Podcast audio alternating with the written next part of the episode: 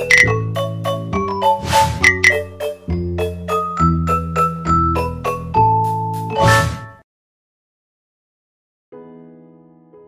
là gì?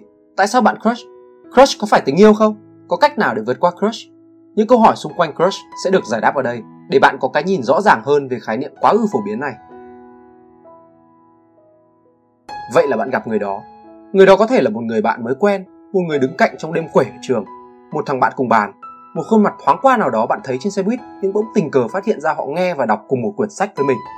Bạn ghi nhớ mặt họ, tìm kiếm thông tin về họ, bạn tưởng tượng về họ, về những gì hai bạn cùng làm với nhau, về những điều liên quan tới ban nhạc hai bạn cùng nghe, những quyển sách hai bạn cùng thích.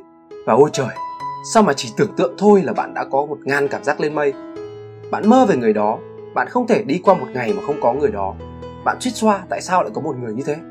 Dù cho người đó không có vẻ xinh đẹp, nhưng bạn cóc thèm suy nghĩ về điều đó. Bạn thích cái cách người đó cười, thích cái quần bò sờn người đó mặc, cái kiểu mặt khó ưa nổi của người đó, tất cả mọi thứ. Bạn tưởng tượng mình được người đó ôm trong vòng tay, hoặc chính bạn giữ người đó bên mình mỗi ngày. Bạn tưởng tượng bạn sẽ chữa lành nỗi đau và bảo vệ người đó thế nào. Bạn lo lắng, bạn nghĩ về một ngày của người đó. Chao ôi là chao ôi. Xin chúc mừng, bạn đã có crush. Crush là một từ thông dụng hơn mà ai cũng dùng để chỉ một limerent object. Limerent là dạng tính từ của limerence, một từ tiếng Anh để chỉ một trạng thái liên quan tới mối quan hệ giữa hai người được phát triển không tự chủ, bao gồm những cảm giác mong muốn được đáp lại, những suy nghĩ ám ảnh cưỡng chế, những xúc cảm, hành vi và sự phụ thuộc về cảm xúc trên một người khác. Nhà tâm lý học Dorothy Tennov định nghĩa như vậy trong quyển sách Love and Limerence, The Experience of Being in Love vào năm 1979. Tiến sĩ và nhà trị liệu Bucky Kolaouli cho rằng crush có gốc rễ sâu xa từ những ảo tưởng, và người có cảm giác crush có xu hướng áp đặt những giá trị và những gì họ trân trọng lên người mà họ khao khát. Theo Tennov, những người có limerence không quan tâm đến việc crush của họ có ổn, có khỏe mạnh hay có đang hạnh phúc hay không. Limerence được xây dựng dựa trên fantasy, những ảo tưởng, những mường tượng về một người. Và người có limerence không yêu crush, họ chỉ yêu ý niệm họ tự đặt ra về crush mà thôi. Đây chính là sự khác biệt giữa limerence và tình yêu. Trong khi những người thực sự yêu vô cùng quan tâm tới chuyện người họ yêu có khỏe mạnh, hạnh phúc hay không, limerence có thể chẳng hề quan tâm tới điều đó. Họ vẫn sẽ thích người đó bất kể người đó đang cảm thấy như thế nào, và họ chỉ muốn được đáp lại, được sở hữu người đó một cách lặp đi lặp lại tới mức ám ảnh. Họ nghĩ tới việc hai người ở bên nhau, chứ không nghĩ nhiều tới bản thân con người của crush. Thậm chí, họ sợ hãi việc họ biết con người thật của crush, vì điều đó có thể gây cho họ sự vỡ mộng. Limerence là một cảm giác ích kỷ. Đúng vậy, cảm giác crush hay limerence có thể là một khía cạnh tối và tiêu cực của tâm lý. Cảm giác đó có thể gây ra những suy nghĩ ám ảnh, có thể so sánh được với OCD, bệnh rối loạn ám ảnh cưỡng chế, khi bạn liên tục có những suy nghĩ lặp đi lặp lại về crush của mình. Những dấu hiệu của limerence hoặc là crush. Đầu tiên là những suy nghĩ ám ảnh không tự chủ, rồi đến những ảo tưởng nặng có thể liên quan tới sex hoặc không, và bạn chỉ có thể có một crush trong cùng một khoảng thời gian. Cảm xúc tàu lượn siêu tốc, cực kỳ hạnh phúc và cực kỳ đau khổ dựa trên những lần tiếp xúc với crush hoặc tìm thấy thông tin về crush. Hay nhìn nhận những dấu hiệu trung lập từ crush thành sự đáp lại. Sự hấp dẫn về tình dục, phải là ai đó mà bạn có thể tưởng tượng về phép sex cùng.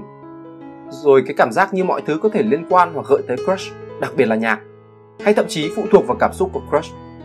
Rồi ngại ngùng, lo lắng, lắp bắp quanh crush trên nhiều mức độ, luôn mơ mộng, luôn tìm kiếm thông tin về crush, hay bỗng dưng hứng thú về ngôn ngữ cơ thể. Playing games, lúc này lúc kia, ngọt nhạt, nó không trả lời inbox mình thì mình cũng không trả lời nó chẳng hạn. Mơ về crush, mất ăn mất ngủ, không áp dụng với tất cả mọi người.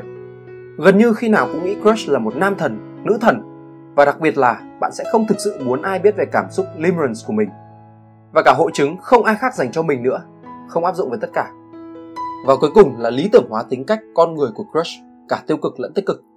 Còn sau đây là những dấu hiệu được bổ sung thêm mà nhà tâm lý học Dorothy Tennov đã đưa ra trong sách của mình. Thứ nhất là sự khao khát được đáp lại, nỗi sợ bị từ chối và cảm giác tuyệt vọng, thậm chí nặng nề hơn, những suy nghĩ tự kết liễu nếu việc bị từ chối xảy ra.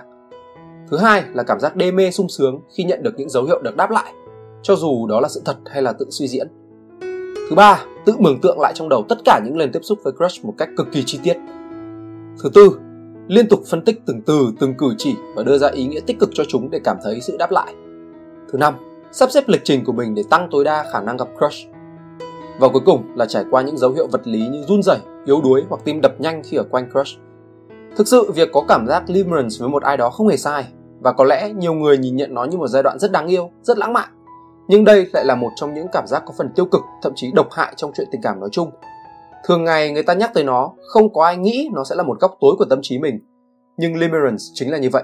Nó bao gồm tất cả những suy nghĩ lặp đi lặp lại và đôi khi có thể được so sánh với việc nghiện thuốc. Những người có cảm giác limerence luôn tìm kiếm sự high, cảm giác đê mê, thích thú nhưng không phải từ thuốc.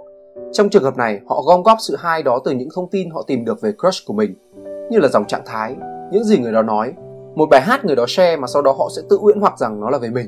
Hoặc họ tìm kiếm cảm giác được đáp lại từ hành động, cách phản ứng của crush. Một trong những triệu chứng kể trên là tự nhìn nhận hành động trung lập thành dấu hiệu của sự đáp lại. Chính triệu chứng này làm cho người có limerence giữ được limerence và những suy nghĩ lặp đi lặp lại của mình về crush. Họ liên tục tiếp năng lượng cho limerence của mình, và từ đó mà họ khó có thể bỏ được crush. Đồ thị cảm xúc của một người có limerence nhìn giống như thế này. Trong vài trường hợp, theo Tennov, limerence có thể kéo dài 18 tháng, thậm chí là 3 năm ngay cả khi họ đã có người yêu. Sở dĩ có sự kéo dài hay kết thúc rất sớm này là do có sự quyết định của việc được đáp lại hay không được đáp lại. Nếu được đáp lại, cảm giác limerence có thể kéo dài. Trong trường hợp ngược lại, người có limerence đơn giản là hết hứng thú với crush vì nhận ra sự thật về crush không như họ tưởng tượng. Một trường hợp khác có thể kéo dài limerence chính là khoảng cách và những dấu hiệu lẫn lộn, lúc lại nhạt, lúc lại ân cần. Đây mới chính là vấn đề của một người có limerence. Khoảng cách sẽ làm họ khao khát hơn và thêm vào những dấu hiệu ngọt nhạt. Điều đó càng làm cho những suy nghĩ và những cảm giác high của họ thêm mạnh mẽ. Tại sao bạn có crush limerence? Cảm giác limerence bắt đầu rất nhanh và khó có thể nhận ra để bị ngăn chặn. Việc bạn thích một người có thể có rất nhiều lý do. Một, bạn bị họ hấp dẫn về ngoại hình, về thể xác hoặc bởi vì hai bạn có tiếp xúc cơ thể, động chạm nhiều lần gây ra cảm giác. Hai, bạn bị họ hấp dẫn vì họ có điểm chung với chính mình. Ba, bạn thích người đó dựa trên mối quan hệ của bạn với bố mẹ, bởi vì mối quan hệ của bạn với phụ huynh thời thơ hấu ảnh hưởng rất nhiều tới cách mà bạn chọn người để yêu, và nó có độc hại hay không phụ thuộc vào chất lượng của mối quan hệ thời thơ hấu đó. Các nghiên cứu cho thấy limerence là kết quả của nhiều quá trình sinh học trong não, đáp lại tín hiệu của hypothalamus, vùng não điều khiển thân nhiệt và đói khát. Tuyến yên tiết ra các hormone như norepinephrine, hormone stress có thể gây việc lo lắng của bạn trước crush, dopamine, hormone chịu trách nhiệm cho vận động, động lực, phần thưởng và sự nghiện, phenylphalamin kích thích cảm giác đê mê, estrogen và testosterone, hai hormone giới tính.